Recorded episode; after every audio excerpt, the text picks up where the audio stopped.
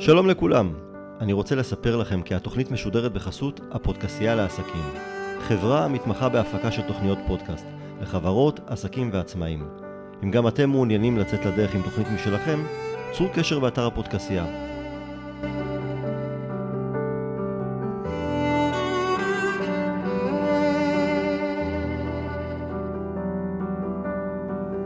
שלום לכולם, ברוכים הבאים לעוד פרק של הפודקסייה לעסקים. אני טל הרמן, והפעם אני שמח לארח את גלעד עוז, הבעלים והיזם של חברת רוי אינבסט. חברת השקעות ישראלית-אמריקאית, הפועלת בתחום היזמות ונדל"ן מסחרי מניב בארצות הברית. שלום גלעד, תודה שהצטרפת אלינו. היי, אהלן. גלעד, בוא נתחיל ותעניק לקהל המאזינים סקירה כללית על פעילות החברה לאורך השנים, גם קצת עליך, הרזומה והניסיון שלך בתחום הנדל"ן ובכלל. אוקיי, אז אני אספר קצת על עצמי. אה, אני הגעתי מתחום ההייטק, אני עבדתי מעל 17 שנים כמהנדס תוכנה וראש צוות בהייטק, ובעצם אה, לפני 14 שנים התחלתי את הרומן שלי עם הנדל"ן. בהתחלה האמת עשיתי בכלל עסקאות בארץ. הייתי קונה נכסים פה בארץ, משביח אותם ומוכר, ו... ואז הגיע כחלון.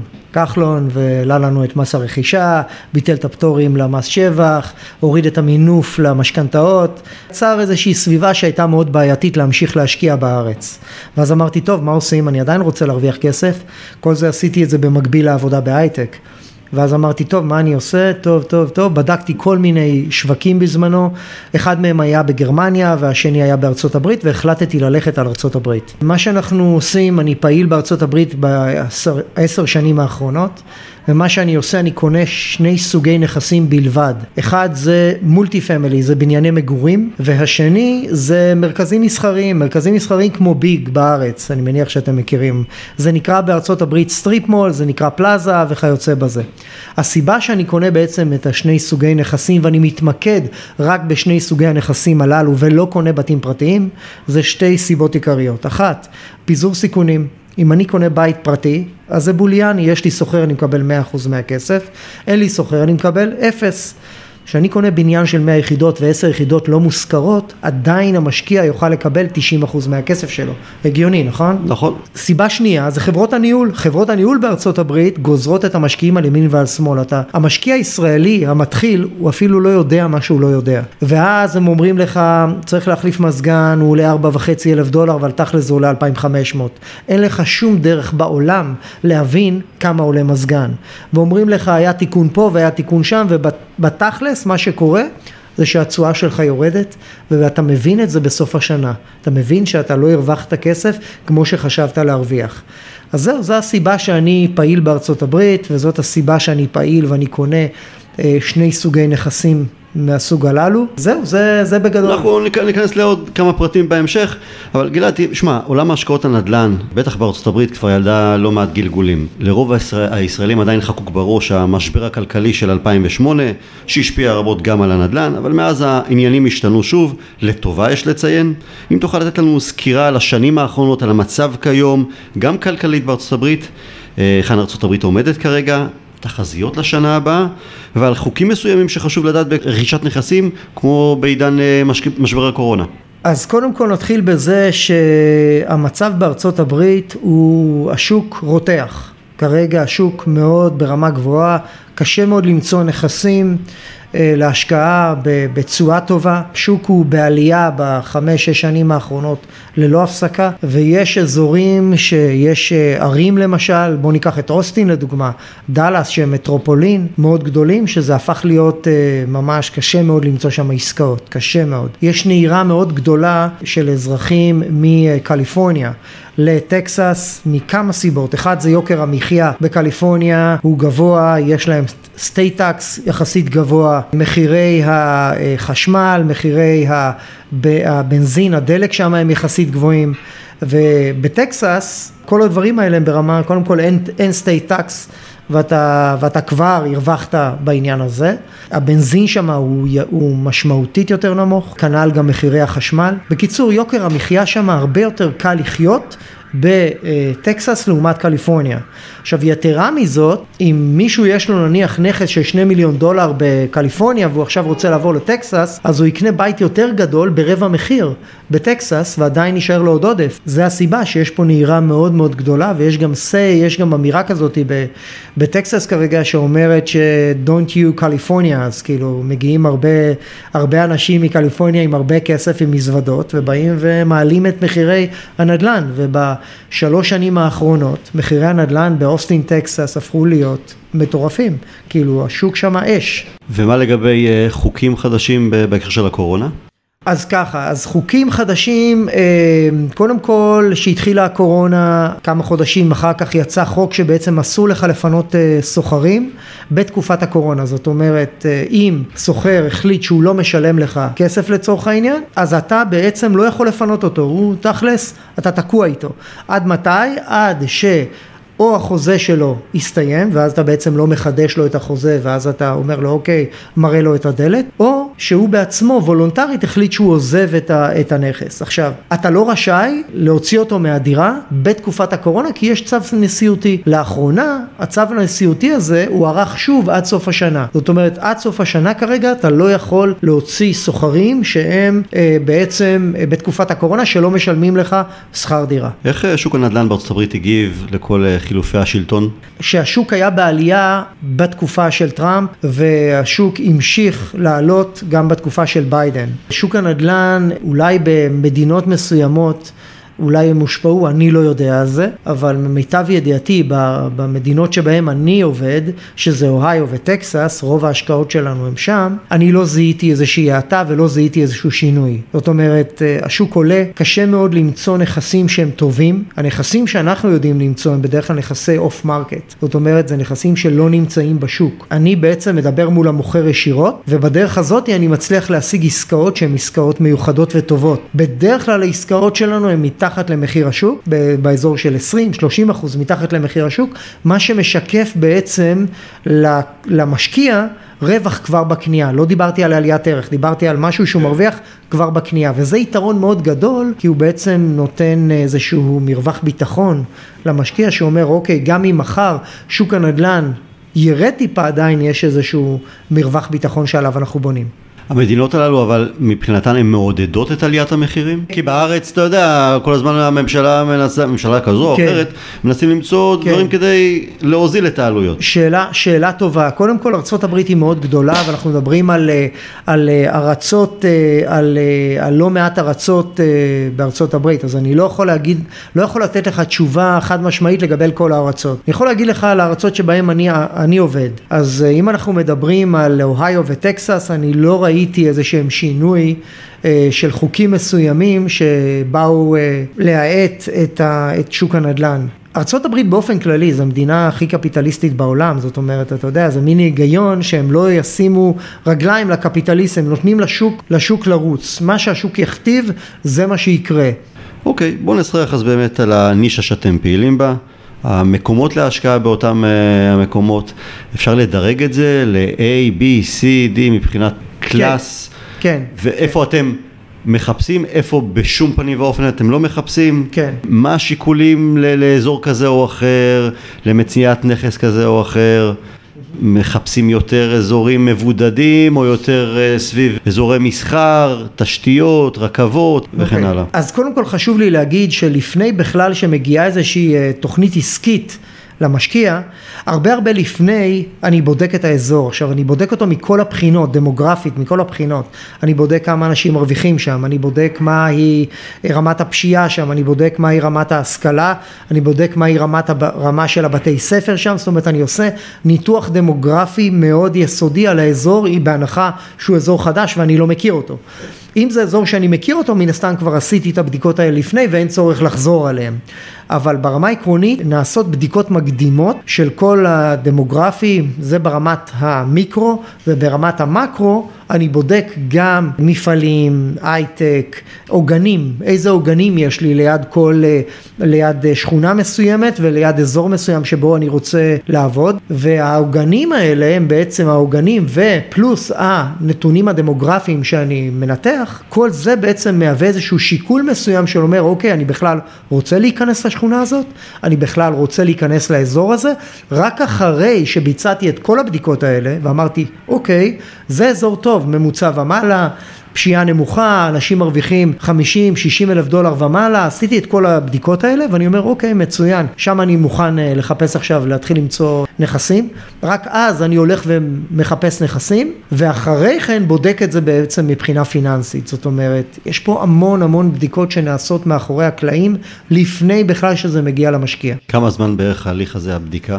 זה, זה באמת תלוי, אה, זה יכול, אה, אתה יודע, לבחון אזור חדש יכול לקחת שבוע, יכול לקחת שבועיים, וכמובן אני תמיד תמיד תמיד, אני מאמין שנדל"ן אפשר לעשות רק ברגליים, ואני תמיד טס לשם לפני כדי לבדוק לדבר עם אנשים בסביבה, לקבל גם את ההלך רוח של האנשים שנמצאים שם וגרים שם. ואחרי שאני מדבר איתם, ואחרי שאני בציתי את כל הבדיקות האלה ואני אומר אוקיי, זה נשמע לי טוב, אז אני הולך ומחפש נכסים. אז זה יכול לקחת גם חודש, חודשיים ולפעמים גם יותר. תמיד מחפש נכסים קיימים או שאתם גם, משקיעים גם בהקמה מאפס? מה שאני מביא בעצם לשולחן זה נכסים שהם קיימים. זאת אומרת, אני לא אומר לך תקשיב בוא עכשיו אנחנו נקנה קרקע, בוא נבנה על הקרקע, נקבל אישורים, קבלן יברח, לא יברח, לא, אני לא מתעסק בדברים האלה, אני מחפש עסקאות שעובדות פחות או יותר מ-day one, ולמה אני מתכוון? אני קונה בניין שהוא קיים, אוקיי, לא צריך אה, לבנות אותו. השוכרים כבר בפנים, לא צריך לחפש סוחרים, והוא בדרך כלל גם משופץ, לא צריך לעשות השבחה. אז עכשיו תגיד לי, רגע, אז מה, אז אני לא ארוויח על ההשבחה? אני אומר לך, לא, אתה כן תרוויח, מכיוון שאני קונה נכסים מתחת למחיר השוק, המשקיע מרוויח כבר בהתחלה. זה, זה סוגי הנכסים שאנחנו קונים. אז בוא ניגע במולטי פאמילי. סדרי גודל של כמות דירות? אז אנחנו בדרך כלל אה, קונים באזור של 50 יחידות ומעלה. זה כמו, כמובן תלוי בין, 100, בין 50 ל-150 זה הסדר גודל של אה, מספר היחידות שאנחנו קונים. כמובן שיש פה אינספקשן, יש פה תהליך מאוד מסודר, זאת אומרת זה לא רק אה, הלכתי, באתי, ראיתי, זה לא, זה ממש, זה להגיע ומגיע אנחנו לא דיברנו על התהליך, אבל מן הסתם שנדבר על זה. אבל גם במולטי פאמילי יש דרגות מסוימות. נכון, נכון מאוד. אנחנו קונים אזורים של אה, C C B זה האזורים שאנחנו קונים. עכשיו, אני אסביר לאנשים שלא יודעים מה, מה זה הקללות האלה שאנחנו מדברים עליהן. A זה אומר אזורים שהם הכי טובים, זה אומר מנהטן, אזורים ששם אה, הכי טובים, זאת אומרת השכירויות הכי גבוהות, הביקוש כנראה הכי, הכי טוב, אם אנחנו מדברים שם. יחד עם זאת, גם המחירים... גם הפסיליטיז נחשב לטופ ב... ב... אני חושב שבדרך כלל כשאנחנו מדברים על A, זה המניטיז שיש להם, כל ה... אם זה חדר כושר ואם זה, וכל מה שצמוד לבניין מגורים, הוא ברמה הכי גבוהה שיש. יחד עם זאת, המחירים הם מאוד גבוהים. זאת אומרת, כאשר אני כיזם או מישהו שרוצה בעצם לייצר ערך למשקיעים שלי, זה אומר לייצר להם כמה שיותר תשואה, אני אבוא ואקנה נכס במנהטן באזור שהוא מאוד יקר וביקוש מאוד גבוה, הכל טוב, התשואות שאני יכול לייצר להם יהיו באזור של השלושה אחוז. אנחנו כמשקיעים, גם אני וגם אנשים שבאים ומשקיעים איתי ביחד, מן הסתם לא ירצו לקבל תשואה של שלושה אחוז, מחפשים הרבה יותר. אז, אז A אנחנו לא נשקיע. B זה גם כן אזורים שהם קצת יותר נמוכים מ-A, אבל עדיין הם ברמה יותר גבוהה, וגם כן התשואות שם הן לא גבוהות, הן יהיו יותר דומות לאזור של שלושה, ארבעה, חמישה אחוז. גם כן לא משהו שהמשקיע הישראלי ירצה להשקיע בו, כי תכלס, ארבעה, חמישה אחוז הוא ישקיע פה בארץ, הוא לא צריך ללכת לארצות הברית. ואז אנחנו מגיעים לאזורים האחרים, שזה נקרא B מינוס ו-C, שם אנחנו בעצם מרכזים את קניית נכסים שלנו, זה אומר שהאזורים שם הם בינוניים ומעלה, הם לא גבוהים מאוד, מבחינת ההשכלה הם בינוניים, מבחינת פשיעה הם בדרך כלל נמוכים, אנחנו בוחרים את האזורים ככה, אנשים שם מרוויחים באזור של 50-60 אלף דולר בין 50 ל-70 אלף דולר, זה הסדר גודל, שזה בהחלט סכום מספק, בהחלט, בהחלט יכולים לשלם את השכירות, יש להם את היכולת מאיפה לשלם את השכירות. גם את האזור D, D זה אזור אה, הכי נמוך, בדרך כלל מאופיין באוכלוסייה נמוכה, קשת יום בדרך כלל, לא מרוויחים הרבה כסף, באזור של ה-20, 30 אלף דולר בשנה. גם אם אתה תמצא בניין פגז מעולה שנותן תשואה טובה, רוב הסיכויים שיהיה לך בעיות מאוד מאוד קשות עם השוכרים, כי אין להם מאיפה. זאת אומרת, אם גם אם אתה תגבה מהם 500 דולר לחודש, שיחסית זה נמוך, אוקיי? יש הרבה פעמים שאתה תתחיל להסתבך עם העניין הזה, זאת אומרת, הם פתאום חודש יעכבו לך את, ה, את השכירות, ואחרי זה יגידו לך, טוב, אין לי עכשיו, בוא חכה לי החודש הבא. זה לא מקום שאני רוצה להכניס את עצמי. אז מראש לא, לא נכנס אליו. לא מקום שהייתי רוצה להכניס לא את עצמי ולא את המשקיעים שלי. לי חשוב להגן על המשקיעים שלי, חשוב לי לייצר להם איזשהו אה, מקדמי ביטחון. ו- וניהול סיכונים, כי אני, בוא, בוא, בוא, בוא נדבר אמיתי. בן אדם בא אליי, אומר לי, תשמע, זה המאה אלף דולר שלי, חסכתי אותו, עמלתי בו קשות, קח אותו, תעשה איתו משהו יותר טוב. אני מרגיש עם זה אחריות מאוד מאוד גדולה. זאת אומרת, אני לא אקח את זה ואעשה סיכונים עם הכסף שלו. אני לא, לא מוכן לעשות את זה. לא עבורי ולא עבורו. לכן אני לא נכנס מלכתחילה לאזורים האלה. יש כאלה שיגידו, יש שם כסף טוב, הכל בסדר, אני לא שם. אני מעדיף להתרכז באזורים שהם בינונים ומעלה, ושם רמת הסיכון היא יותר נמוכה. אז בעצם אבל משהו נוסף שמבדל אתכם לעומת לא מעט אה, חברות אחרות בתחום, זה לא רק שאתה עושה את החיפוש המקדים, שייקח שבוע, שבועיים, חודש, לא משנה מה, וזה לא רק שאתה אומר אני הולך למקומות שנמצאים בצמיחה אה, והתשואה שם יותר גבוהה, אתה אומר לכל מקום שאני מוצא נכס להשקעה, ששווה להשקיע, אני נכנס ביחד איתך.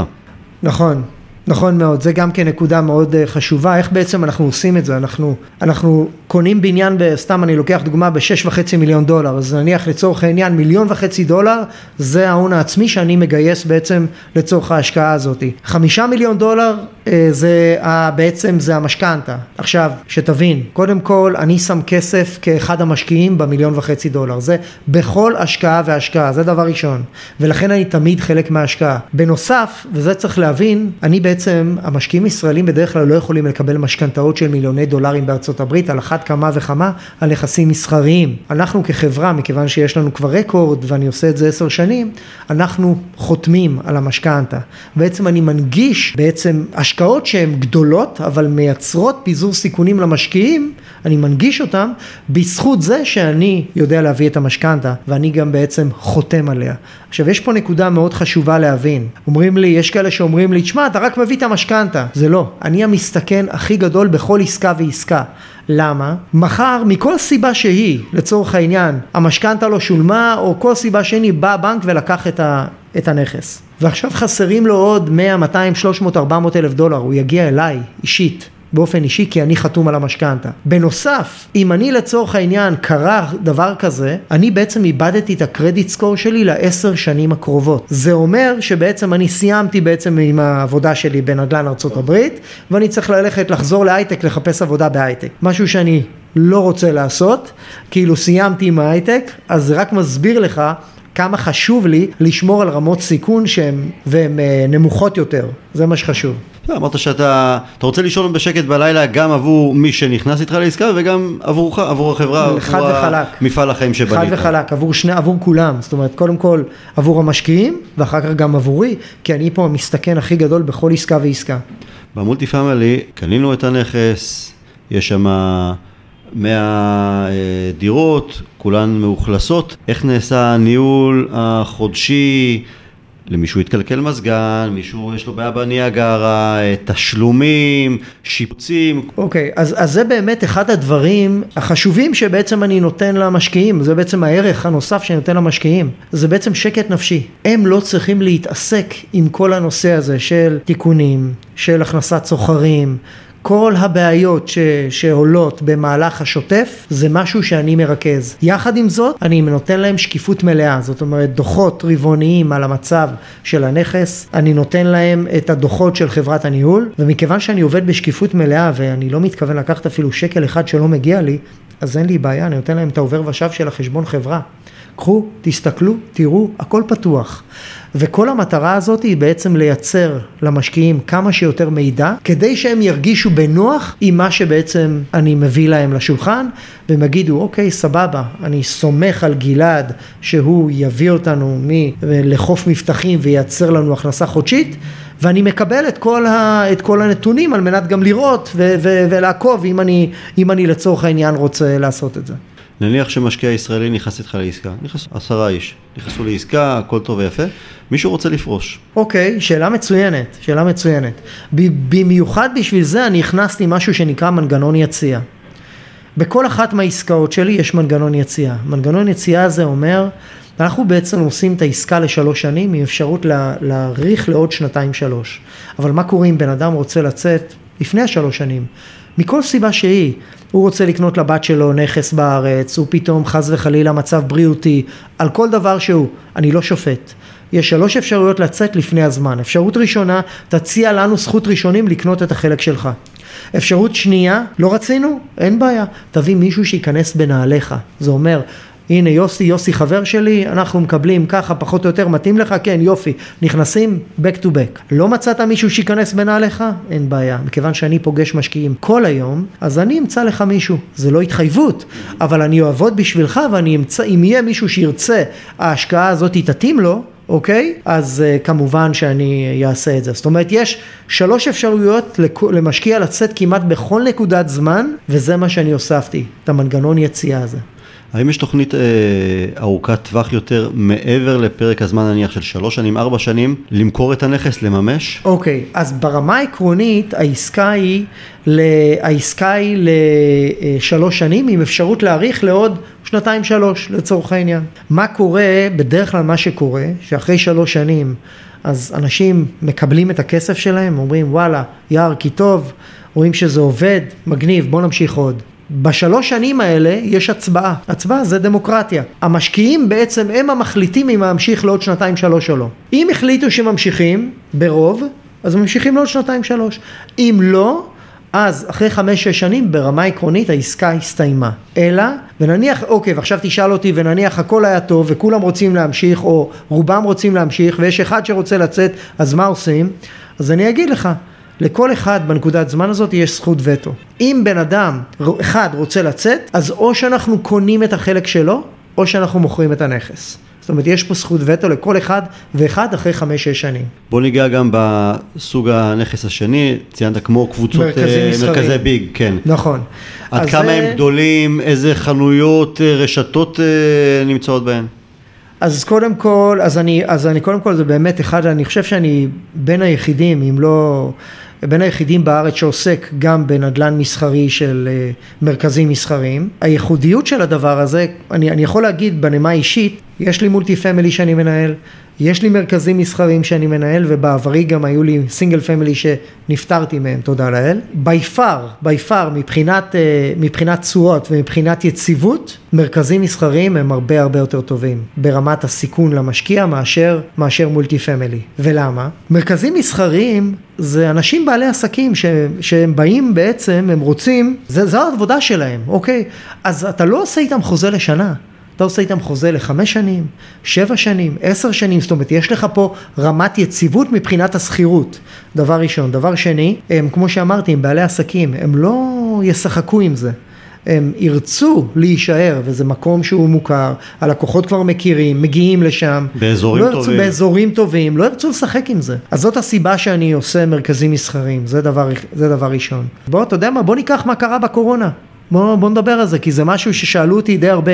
שאלו אותי, תגיד, מרכזים מסחריים, איך היה בתקופת הקורונה? אז אני אענה. בתקופת הקורונה, כל המרכזים המסחריים שלי, כולם שילמו עד השקל האחרון. למה?